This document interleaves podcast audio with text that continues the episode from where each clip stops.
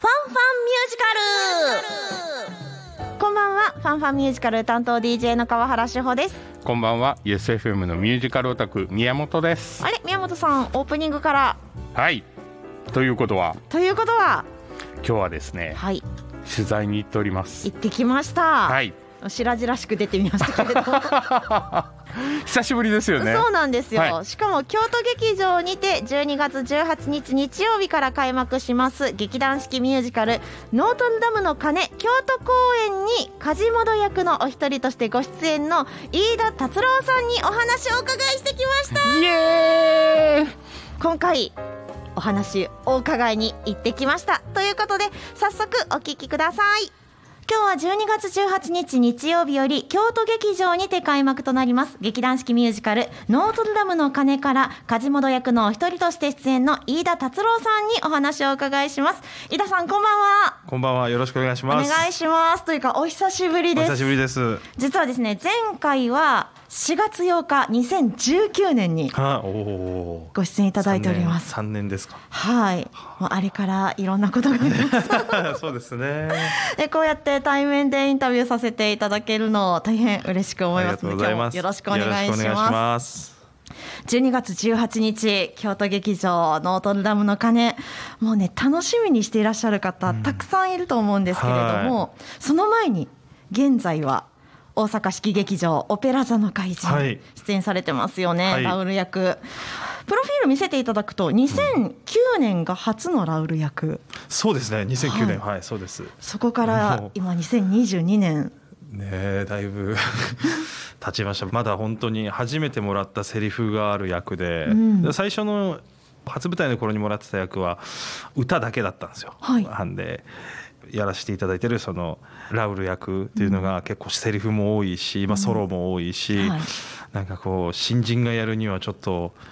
物量が多いというか プレッシャーのすごくかかる役だったんですけどね、はい。たくさんの先輩に支えてもらってデビューした思い出がありますね。かなり思い出深い。そう苦労しましたね。どんなところが？はいやまずその姿勢よく歩くっていうのがもう素人だったので あの一から叩き込まれました。でもアカペラとかでねあの吸って立ってらっしゃるイメージすごいあるんですけど、まあまあうーんなんかねハンドマイク持って歌うとかいうのは割と大丈夫だったんですけど、うん。やっぱりその役を演じながらその美しく歩く、女性を美しく扱うとかねこう所作そういったものをすごく苦労しましたし、はい。本当にあのお勉強期間中はもう毎日あのリハーサル室で本皆さんお客さんが本番を楽しんでらっしゃる時にはい。僕はリハーサル室で本番と同じようにずっと流れで稽古を続けて終演後もお稽古して休演日もリハーサル室行って練習してっていうのを1ヶ月ぐらい続けましたね。はえーね試尺ですもんいね。はい。その当時。はいどうしようって思いながら、はい、ちょっと心折れそうになりながらお稽古した苦労した思い出が多いですね。そこから今演じていらっしゃるのと、やっぱり気持ちは変わったりとか演じ方が変わったりとかは？まず舞台上でシンプルにあの見えるものが変わりました自分の、うん。やっぱり経験を積んで役者としてはい。少しは成長したんだろうなと思いますし、うん。相手がどうやったらこのセリフを言いやすいんだろうとかをすごく考えてお芝居できるようになったっていうのは大きいと思いますね、でもあの、まあ、根本的に役の台本が大きく変わったってことはないので、うん。うん。やっぱりそのその時によってその年によって感じる文字から受ける感じ方ってやっぱ違うじゃないですか、ニュアンスの、そういうのがやっぱ芝居の面白いところというかうん。映画とかとは違うところなんでしょうね。きっと演者側の雰囲気が変われば伝わり方も変わると思うので。はい。私も初めて10代で見た時に、はい。何が面白いんだろう。そうそうそうそうなんですよ。大体若い方ってあのオペラ座の怪人ご覧になるともうラウルかっこいいで終わるんですけど やっぱり恋愛経験を積んで酸いも甘いも知ってくると、はい。怪人がものすごくかわいそうに見えて、はい。もうなんていうんですかねラウル派というか怪人派の人が増えていくっていう 顕著に出てきますねその年齢によってね。で今回お兄さんが怪人役ではい。出演されて、共演される機会もはいありますね。あるじゃないですか、はい。ファンの方の間にもかなり話題になってるんですけれども、これは演じる上でやっぱり何かあったりするんですか？うんまあ舞台上で兄だと認識することはないですね。ないです、うん、正直。ただそのお客さん的にはあるのかもしれないし、うん。そのよく熱心にご覧になられる方は、うん、だし僕がこれはいいなと思うことはあの声がね DNA が同じなのでその声が一緒じゃないですか、はい。似てるのでハーモニーを作った時に混ざるんですよねめちゃくちゃ。それはやっぱり武器ですよね僕たちの、はい、寄せてるし絶対。舞台上でややややお互いの声に合うように要する。にその声質が絶対あった方がはい。綺麗なので、うん。こう耳でこう聞きながら声質を合わすっていうのはまあ基本的にやるんですけど、うん。合いやすいですよね、あうん、兄弟なんで。ね。一緒に歌うシーンもありますね。はいありますからね。はい。そうか。でうんまた違うお芝居とかねいろんな役を演じられてると思うんですけど、大変なことの方が多いんじゃないんですか？役を演じる上でですか？本当にあの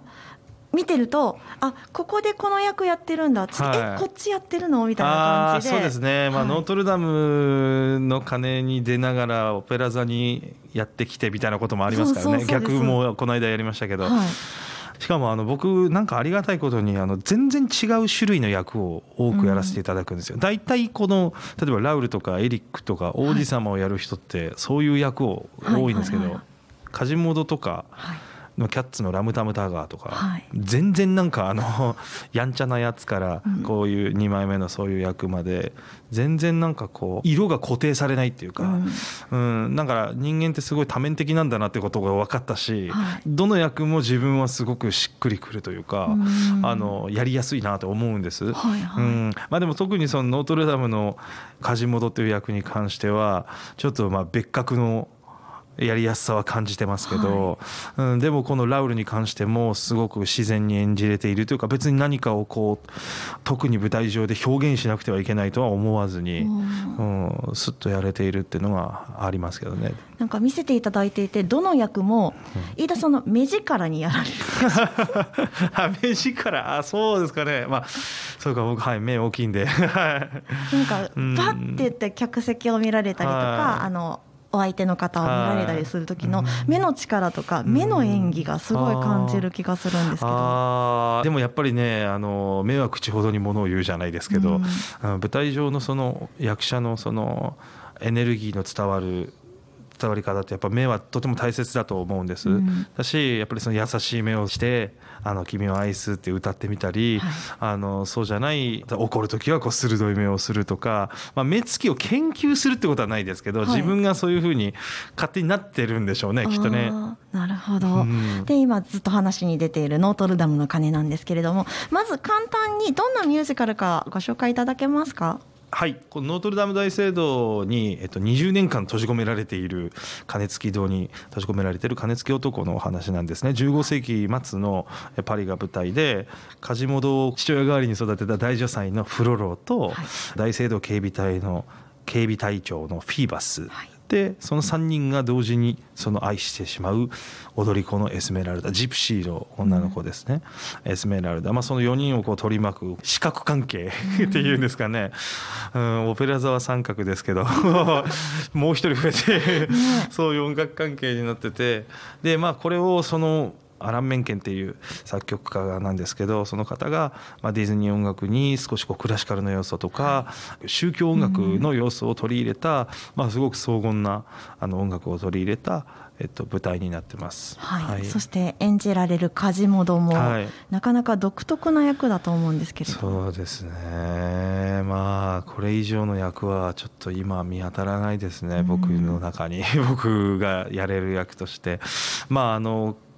彼は生まれ持ってそのまあ悲しい運命を背負っているんですよ。まあ顔がこう醜い容姿をしているっていうこともそうですし、こう背中にこうコブがあってはい体が曲がっている。でお膝も曲がっていて、おまけに喫音障害もある。その、スッと話せない。うん、で。えー知的な遅れもあったりいろんなその、まあ、弊害があるんですけどそんな中で彼は常に希望を持って外に一度出かけてみたいっていう思いを常に持ちながらまあ生きているんです。心優しい男なんですよ。まあそうやって彼がその外に出てしまうことから運命の歯車が回っていくんですけど、まあ非常にね素直で、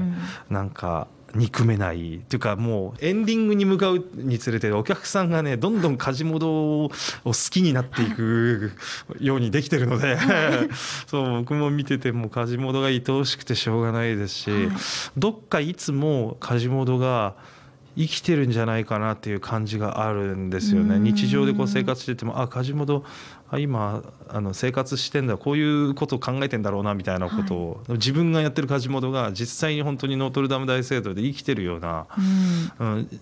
うまく言えないですけどちょっと他人事じゃないけど、はいはい、空想の世界に常に生きててそれを舞台上で演じる時にはその彼をこう呼び出すっていうか、うん、うん、召喚するというか そういうなんかイメージがありますね。初めて見る方って結構衝撃的だと思うんですよ、ね、そうですね。まあなんといってもやっぱこの演出がよくできていて、でそれでいてその役を例えば特殊メイクで表現するのではなくて、もうシンプルに顔に墨を塗って表現する。はい、初めて見る方でも、うん非常にこう演劇的な、はい、全然説明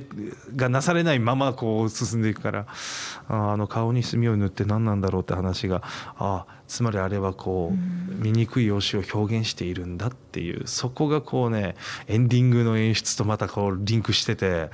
まあよくできた ミュージカルだなって我ながら思ってますね。実はね番組ディレクター何回も見てるんですけれども、はいオープニングからね、はい、涙が出てくるそうです。エンディングを思い出すのでオープニングからもう泣けてくるってあわかりますわかります。もうノートルダムはあの一回見てうわって思うじゃないですか、でもなんかすごいものを見せられたなっていう感覚があるんですよね。でプラスしてそのオチを全部知った上でもう一回見ると、うん、あのね明るいシーン梶本が外に出たいって歌っているシーンとかで泣けるんですよめちゃくちゃ。あれ何なんだろうと思うんですけどやっぱりそのオチが分かっていて悲劇が起こるのも分かっているけどでもそのなんか純粋な彼のその思いがすごい心にこう。響くんですよね、うん、それって演じてる時も泣けてきたりはするんですか？ああお稽古の頃はありました。お稽古でまだ一から作ってる段階の時は演じてる自分を見ちゃうんですよ絶対役者ってやりながら、だから自分で自分に同情したのしちゃうんですよ。そうなんですよ。だからそれで泣いたりしてたけど今はそこで泣くはおかしいじゃないですか、うん、だって希望に満ち溢れてるわけだから外に出たいって、うん、今はないですけどね、うん、最初台本を体にしっかり入るまでってやっぱりこう一緒に感動してましたね。で役者たちも本読みの段階でこう演じながらあの僕も泣くけど周りも泣いちゃってみたいな。はい。結構そういうことは多かったですね。うん、で京都公演は今回3回目そうですね。はい。初演の時とやっぱり心境の変化であったりとか演じ方の変化とかってありますか？あ、まあ、そうですね。演じ方は大きくは変わらないというか僕は本当にこの梶本っていう役にやりがいを感じてますし、うん、本当にあのなんて言うんでしょうね。別に誰にも負けないとかそういうふうには思わないですけどどっちがうまいとかそういうのはないと思うので、うん、ですけど僕は僕がやれる梶本の精一杯をやりたいと常に思いながら、まあ、舞台にいますしやっぱりこの作品というかこの役のあの魅力であり絶対的課題は常にある課題は舞台上で起きたことをビビッドに素直に反応できるかにかかってると思うんですよね。うん、だから難しく考えて準備したものをそこでプレイするというかそういうふうにするんじゃなくて、えっと、舞台上で感じた呼吸感とか相手から受けたものだけで溢れたものがお客さんに見えるっていうそういううんなんかちょっと難しいちょっと境地のところなんですけど お芝居の本当の境地のところで作り込まずに素直に演じようっていうのをすごく、まあ、特に最近はよく思ってますね。どんな役にしても、うん、あのお客様に結果見えてればそれでいいかなって思うし。まあでも3回目なんで京都に関しては3度目なんで僕京都って街が大好きなのでちょっと楽しみですね。今回はちょっと寒い時期に行くんですよね。僕前あのちょうど祇園祭りとかの頃のむっちゃ暑い時期だったので 今度はちょっと冬のはい。渡月橋とかねあの夏の渡月橋は見ましたけどやっぱりこう寒い時期のああいう雪雪のあるうん。あの京都も絶対綺麗だと思うんで、はい。ちょっとそういうのも楽しみですけどね。なるほど。はい梶本飯田さんに関してはどんな存在なんですかね？相棒です。わかんないですけど、梶本は何ですかね？常にいますね。彼は僕の心の中に。うんこの演目が？やってない時も、うんいますね。だしこの間2年半ぶりぐらいに梶本、まあ、コロナとかあって僕他の作品も行ってたので、梶本に2年半近くぶりに横浜公演で出演したんですけど、その時もなんかね心の奥底からなんかね彼が会いたがってたよってこうやってくるんですよ。これ不思議なんですけどこの感覚ってこれねなんて伝えたらいいのかな。なんかねずっとこう閉じ込めてるんですよね。いろんなキャラクターを心の中にこう蓋をしているわけじゃないですか。でその部分の例えば今はラウルっていう部分がバンって開いてやるとかキャッツだったらそのキャッツのキャラクターをパッて引っ張り出してくるんですけどこの梶本に関してはすごく大きいこう扉をがあってうんこうドゥンドゥンドゥンってこうなんか早くみたいな出してみたいな、うん、その日その出演しますっていうちょっとあの出演してくださいって話が来た時に、もう一気にやつが僕のなんか心の中でこう暴れ出しましたよね、うん、なんかこの感覚ってもうこれ役者やってる人しかなんか人の人生を生きる経験をした人しかわからないと思うんですけど。うん。でもそれでもあのこれっていう役に出会えるかどうかそうですね。もうこれは一生のうちに一個出会えれば幸せなんですよ、役者って。でも本当に先輩方いろんな先輩とかまあ劇団の人に本当にもうあなた梶本ぴったりだってもう言っていただけてそれがもう僕のこうあのモチベーションにもなりますしね。うん。だしだからこの間その横浜で出演した時に絶対僕緊張すると思ったんですよ。で寝れないだろうなと思ったら、あの逆であの遠足の前の日の気分なんていうんですかワクワクが止まらないですよ。早く早くその彼を通してみたい体に今の自分に、うん。したらどういうふうに感じるんだろうみたいなその新しい梶本として、だから昔のことをなぞることは一切なく、その時に感じたまま素でやれてましたね。ものすごい楽しい本番でしたねあれは、はい。ということはその演じる上で心がけているとかそういうことあんまりない、うーん。体のケアを心がけてます終演後にこほぐすとかお湯に浸かるとかやっぱ腰と首と肩への負担がもう半端じゃないので、はい、そういうことですかね。ただその心の面を何かを気をつけるってことはないですね。演じる上でではなく、はい。その長く梶本を演じるためのはい。体のケア。体のケアですね。はい。いやもう本当にあの演じるのを見てるで、こちらも大変そうだなとはやっぱりね、はい。あの忘れてるんですけどね舞台上ではそんなことは。一瞬現実に帰った時に、あの役絶対大変だよな ね。と思うんですけれども、はいいやそれも含めて魅力だとは思うんですけれども、演じてる側から特にここ見てほしいとか実はお客さん気づいてないと思うけどこんなことがあるんだよというのはあなるほど。ここを見てほしい。これはね本当に見てほしいのはもう衝撃のエンディングの演出なんですよ。でこれ言えないんですよね。絶対、はい。ご覧になってない方いらっしゃるから。とりあえずこれを見てもらああ見ていただきたい。もうあそこに関してはまあ見事本当もう見事としか言いようがないですね。演出も曲も、うん、まあ言える範囲で言うと、うん、言える範囲のことをお勧めすると、うん、やっぱりその人間の力だけで舞台が行われているっていう。やっぱりあの近年の舞台って華やかな照明とか舞台転換セットもうすっぽんがブーンってなんか動いたりとか物がね飛んだりとかいろんなことあるじゃないですかそういうもの一切使わずに人間が石像をやり柱をやり、うん、木の板だけで屋根を作ってみたり橋を作ってみたりってことでやっていくわけです木の手すりとかあ椅子で。そういうふうに人間の力だけでこうマンパワーで作られる、ま、舞台だからお客様にはダイレクトにこう来るんですよねその内容が、うん、それをやっぱり楽しんでもらいたいなっていうのもありますしあの実はこんなことやってるんだよっていうのはこれ意外にね役者たちも知らないんですけど一幕の途中でめっちゃマイナーな演技がついてるんですよ。そのなんかエスメラルダと梶本が全然その場にはいないのにお互いのことをはって気づいてこうはってこう心の中のピントが合うみたいな演出が曲中の中に一瞬だけ出てくるんですよ。はいこれノートルダムマニアの方もねあんまり知らないことで一幕のちょうど一番最後のところに出てくるんですけど1秒間ぐらいの演出なんですよ。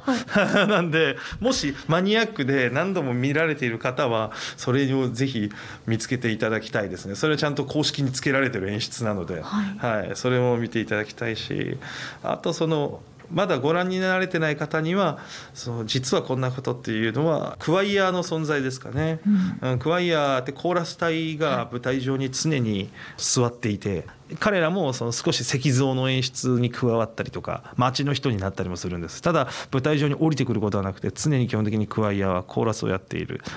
でもコーラスなんですけどもう本当にオペラ座の怪人でメインキャストをずっと続けている人たちがコーラスに参加したりしてだから怪人役とかカルロッタとか結構メインどころの役の人たちがそうやってクワイヤーを支えてくれている、そういうあの式でも数多くメインキャストをやっている人たちもふんだんに使ってコーラスをやってもらってるっていう結構贅沢な舞台になってるので、あーそういうのも踏まえながらねちょっと贅沢な時間過ごしてもらえればと思いますね。はい。では最後に YesFM お聞きの皆さんにメッセージいただけますか？はい、まあ、京都公演あのカンパニー一度全身全霊でお稽古を進めて、えー舞台務めてまいります。ぜひねお友達ご家族お誘い合わせの上劇場に足を運んでいただいてこの人間のその光と闇っていうね真実の部分にあのフォーカスを当てた舞台ぜひあのご家族皆様で見にいらしてください。お待ちしてます。ぜひ劇場で生で歌声も含めて聞いていただきたいんですが、番組ではこの劇団四季ミュージカル「ノートルダムの鐘」オリジナルサウンドトラックより1曲お届けしたいと思います。曲紹介お願いできますか？はい。ではノートルダムの鐘オリジナルサウンドトラックより